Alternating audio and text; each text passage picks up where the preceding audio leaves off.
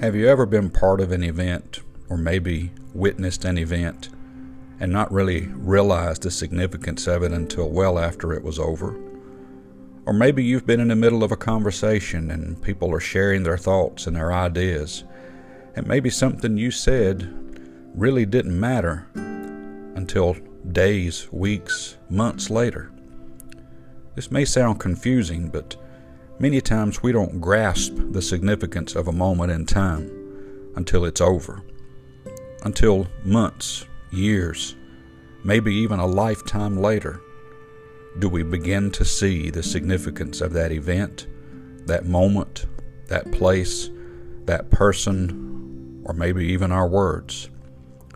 In the book of John, chapter number 19, we read of Pilate, Pontius Pilate, and he has Jesus in front of him, and they're trying to decide what to do with him. Of course, the Sanhedrin, they're accusing him of lying about being the Son of God.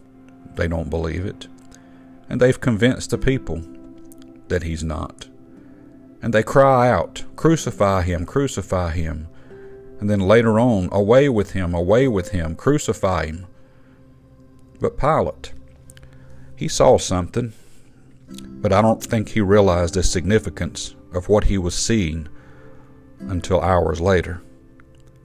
In chapter number 19, verse number 13, it says, When Pilate therefore heard that saying, he brought Jesus forth and sat down in the judgment seat in a place that is called the pavement, but in the Hebrew, Gabbatha.